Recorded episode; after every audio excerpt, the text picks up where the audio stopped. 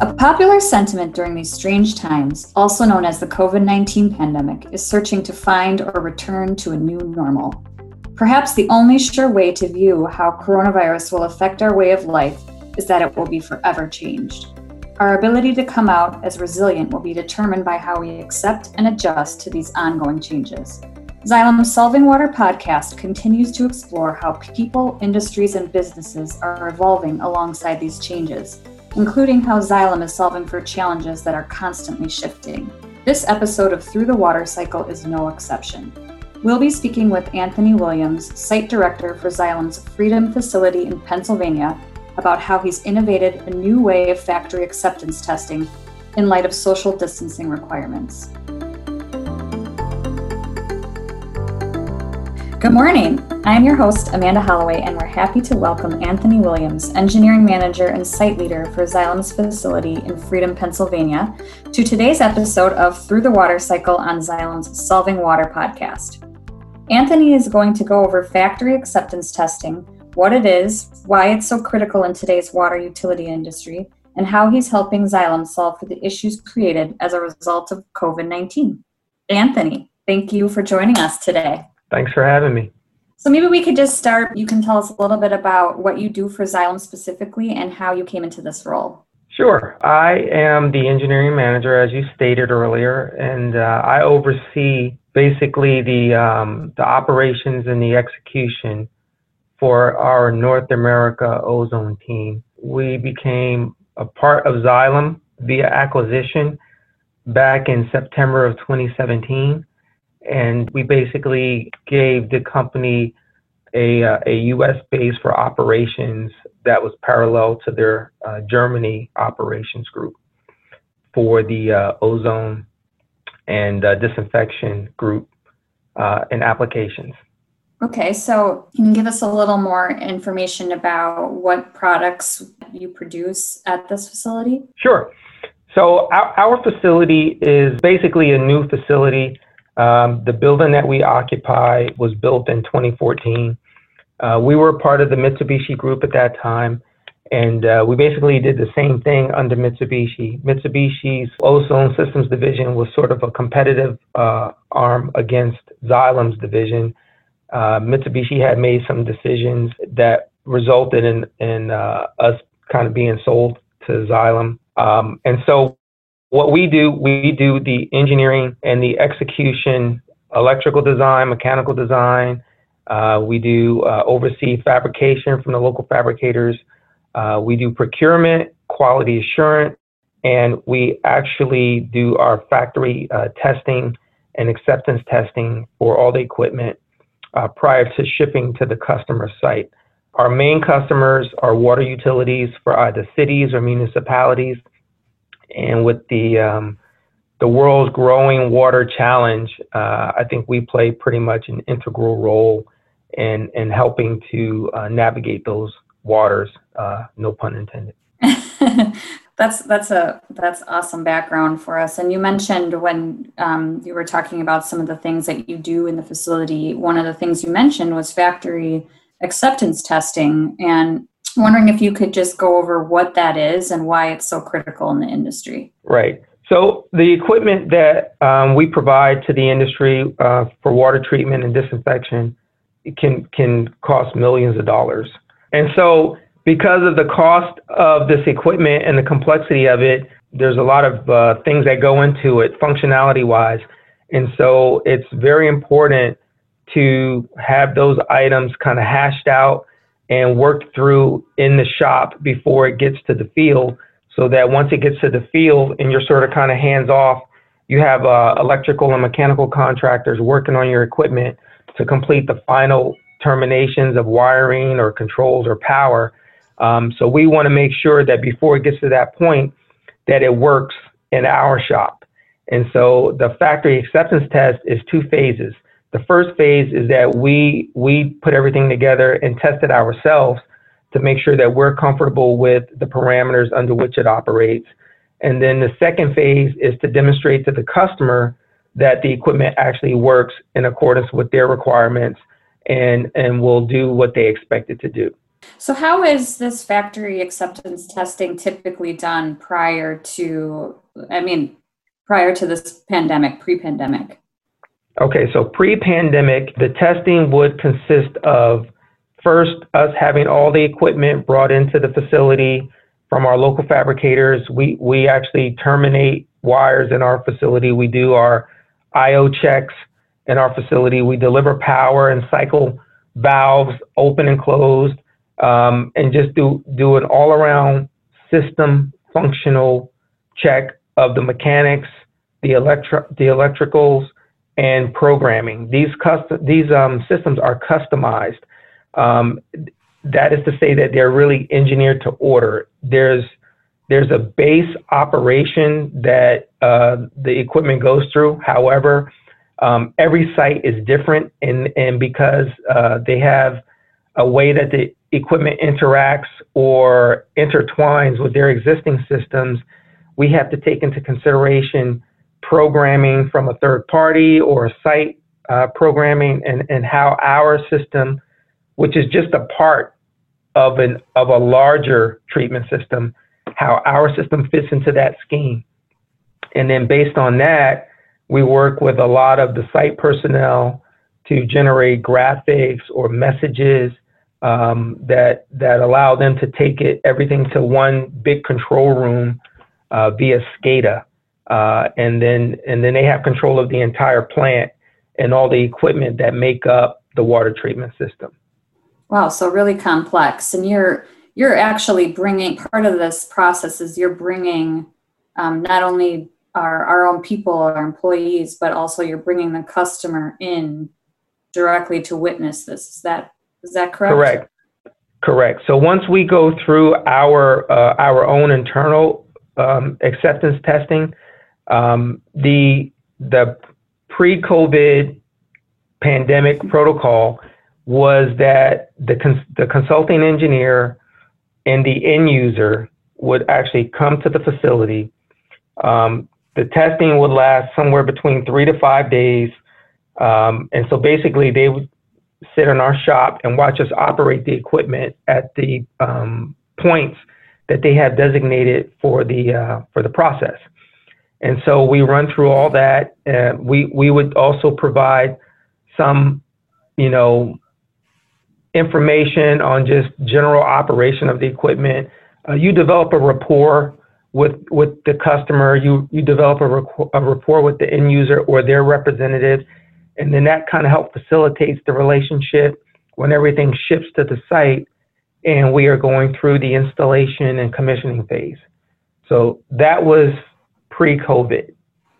Well, we were just in the middle of about to do an FAT prior to the COVID back in early February of this year. And one large project that we have for the city of Toledo, Ohio, it's like a $250 million project. And we are supplying equipment from multiple Xylem facilities to that site. Okay.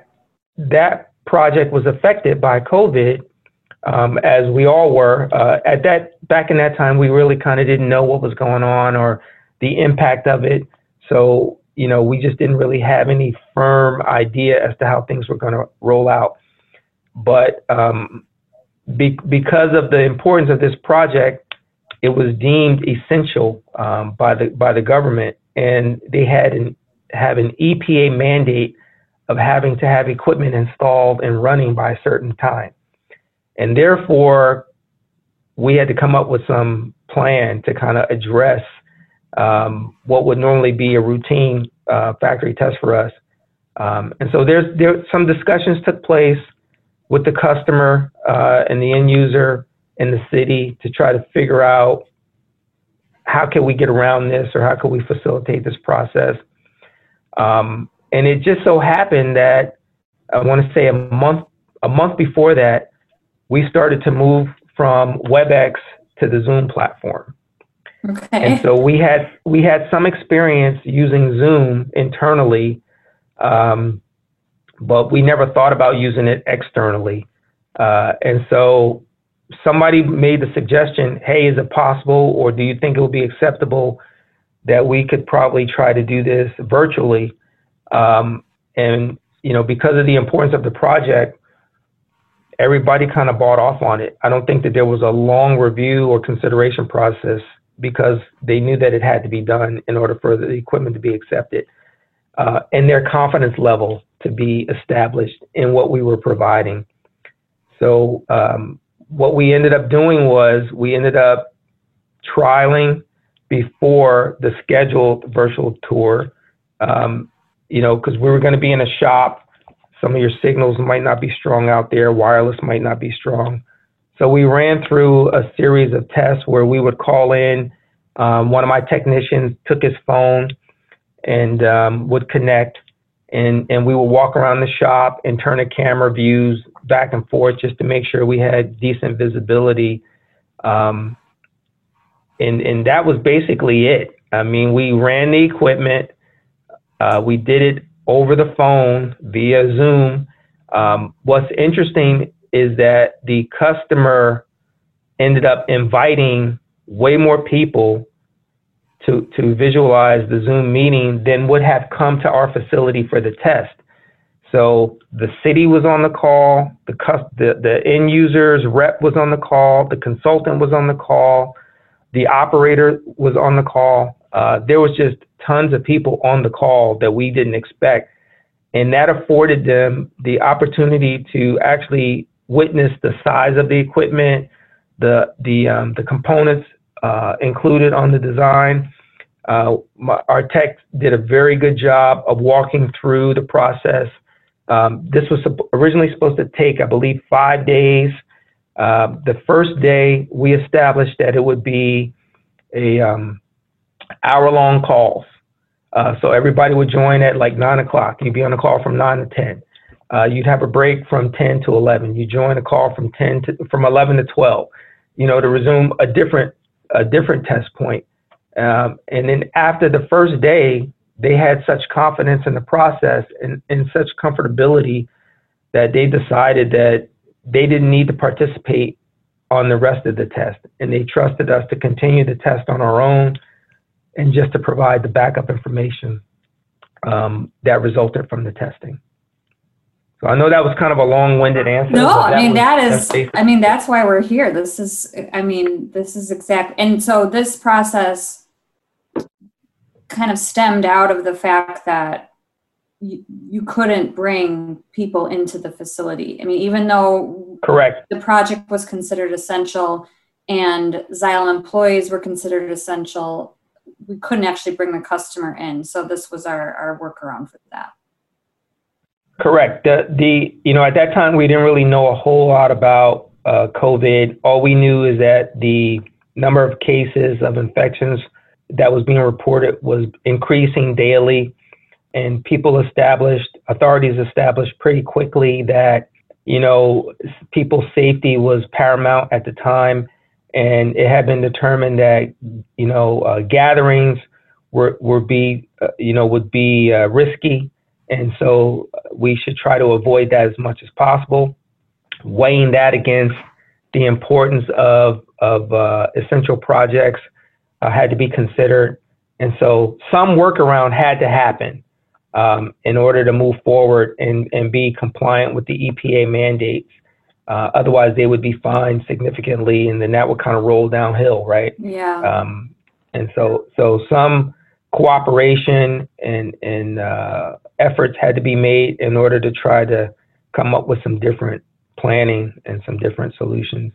And you know, the interesting thing is where something like this might have normally been resisted because of the environment and the intensity of the situation, the safety protocols that needed to occur, you know, airlines restricting travel, just everything in consideration of what was going on. There was way more acceptance of the idea than we probably would have anticipated were we not in a pre-COVID situation.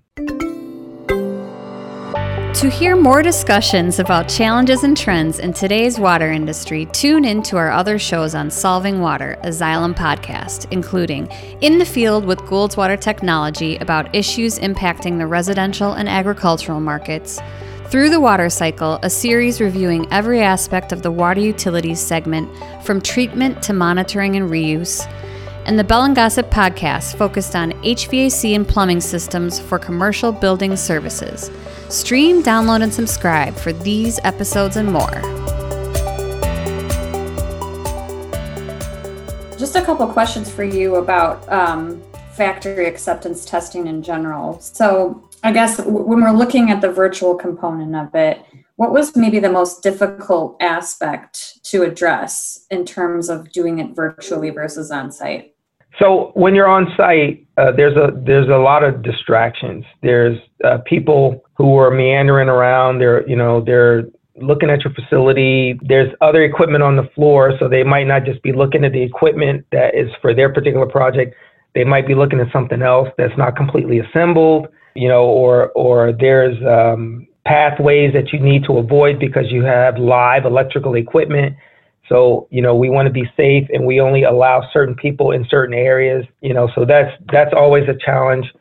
The virtual component was able to facilitate from a safety standpoint, not just from COVID, but not having a bunch of gatherings in an area where you have live feeds of electrical to equipment, right? And so that basically facilitated our own implementation of safety rules and policies and restrictions as far as attendance and who could be where and when. So that kind of resulted in that without even thinking about it. It's like an added benefit. It's almost the reverse of, it being more difficult. Seems like it was almost easier logistically and, to your point, safer to do it this way. I think it was the technology, really kind of facilitated all this. 5 years ago, we couldn't have done this, right? And the whole implementation of cell phones being sort of kind of mini computers now with very fast processing power and now video power. Forget just taking pictures and selfies. It has the capability of generating video that comes through clearly. And, it's just really phenomenal to be at the beginning of this and with so much potential on the horizon for what this can be. I suspect things have changed. I mean, this is going to be a permanent part of our workarounds now. Society is changing, right? I don't know that the world will be the same post-COVID, right? So we're going to be in some kind of discussions and talks to deal with this for probably years to come. And so companies have to determine the best way to kind of put themselves in positions to remain competitive and to remain capable of satisfying the customer requirements. And I think that this opens the door to us being able to do that more efficiently, more cost effectively, more safely. There's going to be a lot of benefits to this that we're just starting to look at right now. Have you changed how you are presenting the information from starting just kind of walking around with cell phone video? Have you changed that at all, like made adjustments since you started doing it that way? Okay, so I've given a lot of thought to this, and I know we've had some internal discussions, and we see this as being a path forward for the future. And as a result of that, I'm looking at other modes of technology. I'm looking at maybe, a Surface tablet. I'm looking at ring lights in the background, computer stands, so that instead of doing it on the phone, we can do it on a computer and have a wider angle, and the tech does not have to hold the phone. Now to walk around the equipment, we can just have a stand that has some kind of vibration absorbing capability, so that the video remains smooth when you're actually moving the cart around. There's a lot of things going on right now, and we've just touched base with another customer this week that is located in California, and they've informed us that they too would like to go through a virtual factory test which will be sometime next month, at the end of next month. So we will be implementing some new things, and hopefully that'll improve the process and help us build upon the capabilities of being able to do this more professionally, you know, more frequently, and with a higher degree of access. Yeah, I mean, you're ahead of me on all the questions that I was going to ask. So you did this with the city of Toledo earlier this year. Have you done any other virtual FATs yet this year? It sounds like you're going to be doing one for a municipality in California, but any others that have happened since? No, I've heard from some of our colleagues around the company based on our last CEO call where this was first mentioned. And a lot of them are interested, and some of them are actually implementing their own, you know, standard operating practices for such a thing. So we are connecting, and we're going to share information, and we're going to think about how to make this a Xylem platform for building and continuing to build relationships outside the company as well as inside the company, because as you know, we have internal customers as well. For example, we purchase a product from Germany that are incorporated into our overall equipment scheme.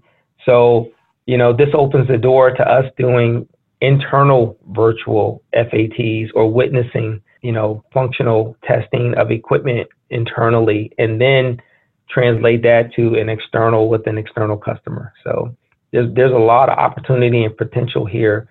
And, you know, I think we are at the base of something really strong. So just for my curiosity, when you go through the FAT process, you said it's 3 to 5 days. Like, how do you know when it's good to go? Is there some sort of indicator that would say, okay, this has passed the FAT and now it's ready to be implemented? Okay, so each project has a set of operating parameters that have been predetermined in order for the water that's being treated to be considered treated. And so some consultant has been, you know, hired by a municipality or some water authority to basically design a system that is capable of treating all the contaminants that they anticipate being in the water. And they look at, you know, 10, 15, 20-year design life based on studies of the process. And so these parameters get passed down to the equipment suppliers or the designers like Xylem, and we look at that to see what models of equipment we need to supply in order to meet that particular requirement. And so once that's been determined, the equipment is fabricated and we test to those parameters. So there's certain parameters that are needed in order to treat the water, and we run the equipment to ensure that the equipment can reach those parameters. And then if they are satisfied, then it's understood that once it's put in a real, you know, in a real application, that it should also meet those same parameters. Is it pretty common for the test to just run real smoothly for those, that period of time, or are there other instances where you have to actually take the equipment, stop the test, take the equipment, make some adjustments, and then do a whole nother test? Yeah, so nothing's ever perfect, and you might have some components fail during a testing. You might have a faulty valve or a faulty instrument, a temperature gauge that's not transmitting properly, a pressure gauge or transmitter that's not giving correct readings.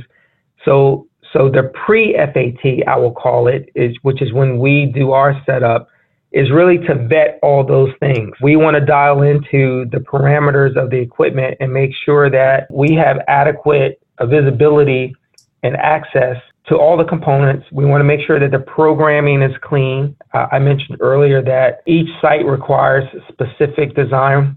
So our programming is custom to that site. That pre-FAT gives us an opportunity to simulate what is actually going to be the real world environment. And so, you know, we want to make sure that we get as close to what the system would really be, the conditions under which the system will really be operating under in our pre-FAT and FAT conditions. So, you know, we have a pretty high success rate since we've been part of Xylem working with our customers on the FATs. But again, you know, nothing's ever perfect. You know, as long as we have spares on site, as long as we have people who can adequately and readily diagnose the problem, there's workarounds, you know, and benefits to the system being tested in-house because, you know, we have all the equipment here. We can jumper something electrically. We can bypass something mechanically. We can modify a program pretty quickly if it needs to be. And that's the whole reason for having a factory acceptance test. Just shifting gears a little bit, I don't want to dwell too much on the pandemic, but it's interesting because I've heard that some projects have stalled because of the pandemic, right? So there would be often these water utility projects that are set up to go, and now, you know, we have lack of staff that can be on site because of social distancing requirements and all these different elements. And so have you seen any impact to the number of projects kind of coming down the pipeline for you that you would do this factory acceptance testing for based on the pandemic? I would say that the pandemic took the world by storm. So pretty much many cities and states across the country were in a hold pattern. They didn't know what was going to result or what timeline would be affected by the pandemic. And so there's been a lot of things that has been put on hold project-wise, and that, you know, the economy is in a bit of a situation as a result of it. At the same time, for projects that have been deemed necessary, for projects that have been budgeted for, we find that there's still a lot of activity going on in the industry and moving along with those projects. Where the significance of the impact has come from is that where things were on hold for 3 months, you know, March, April, May, when things started to come back online, that created a lot of chaos because now people wanted to maintain the position that they were in before things that started coming back online came back online at the same time, and it created a resource and schedule problem. And so we're struggling right now just to kind of manage pleasing everybody at the same time. It's just not doable, and so we have to kind of prioritize and really be flexible and move from project to project, because even though everybody wasn't at the same place when the pandemic hit, coming out of the pandemic, people have seemed to be moved at the same phase of their projects. And, you know, the demand for resources and attention has increased as a result of that. And so, you know, there's a lot of divisions that are struggling to meet that demand just because you can't plan for something like that. Sure. Yeah. I mean, I was just thinking while you were speaking that the water quality is so absolutely critical, especially in the pandemic, right? So is it the trend shifting more toward needing these wet ecosystems for these municipalities in order to ensure that quality, especially since that you know, hand washing is just such a big deal nowadays, and well, as it should have always been, but just making sure that people have that access. Yeah, I think that, you know, there was a lot of talk and a lot of you know, exploration around water over the last 15 to 20 years. We're not getting any more water. Right. We have the water right now that we're going to get, and we have to be very creative in the ways that we treat water. I think Xylem is very well positioned to be a leader in that particular field. I mean, I've pretty much been in the water industry for most of my adult career at different companies. And so I've had a lot of exposure to just water treatment in general.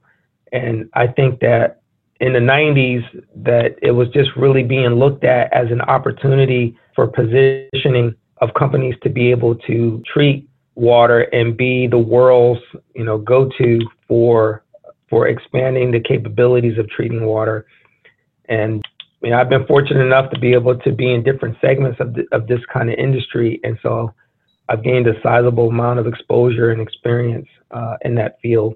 But I think Xylem is uniquely positioned right now to do that on multiple levels, all the way from wastewater to drinking water, right? And so one of the interesting things that you think about is people are living longer now due to, you know, drugs, really, complicated drugs. And so, you know, there's a big thing about you can't pour drugs in the water, but because people are living longer, water streams are becoming more difficult to treat because, you know, you either excrete, you know, these drugs and then they go into your water stream, and then there's challenges on how to treat these different chemicals now that are being increased more because the population is living longer. And so that's something that, you know, ozone, which is what we produce, is very, very uniquely positioned to treat. You know, that's a strong disinfectant, and it's one of the strongest disinfectants in the world. And so between that and our advanced oxidation process, the two of those processes together can solve a lot of the world's issues with respect to treating water on all different spectrums. Well, Anthony, this has been a really interesting and formative discussion. I really appreciate you taking the time out to join us today, and congratulations on innovating such a successful process for Xylem, but it sounds like potentially for the industry as a whole.